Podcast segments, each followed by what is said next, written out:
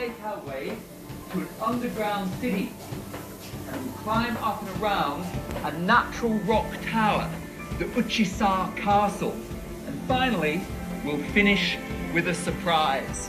Let's get started.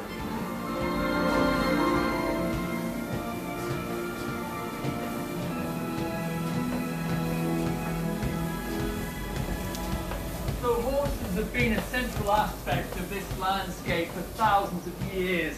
Look at these beautiful creatures. The domestication of the horse was one of the most significant and consequential innovations in human history. This ability to harness horsepower transformed political, economic, and social relationships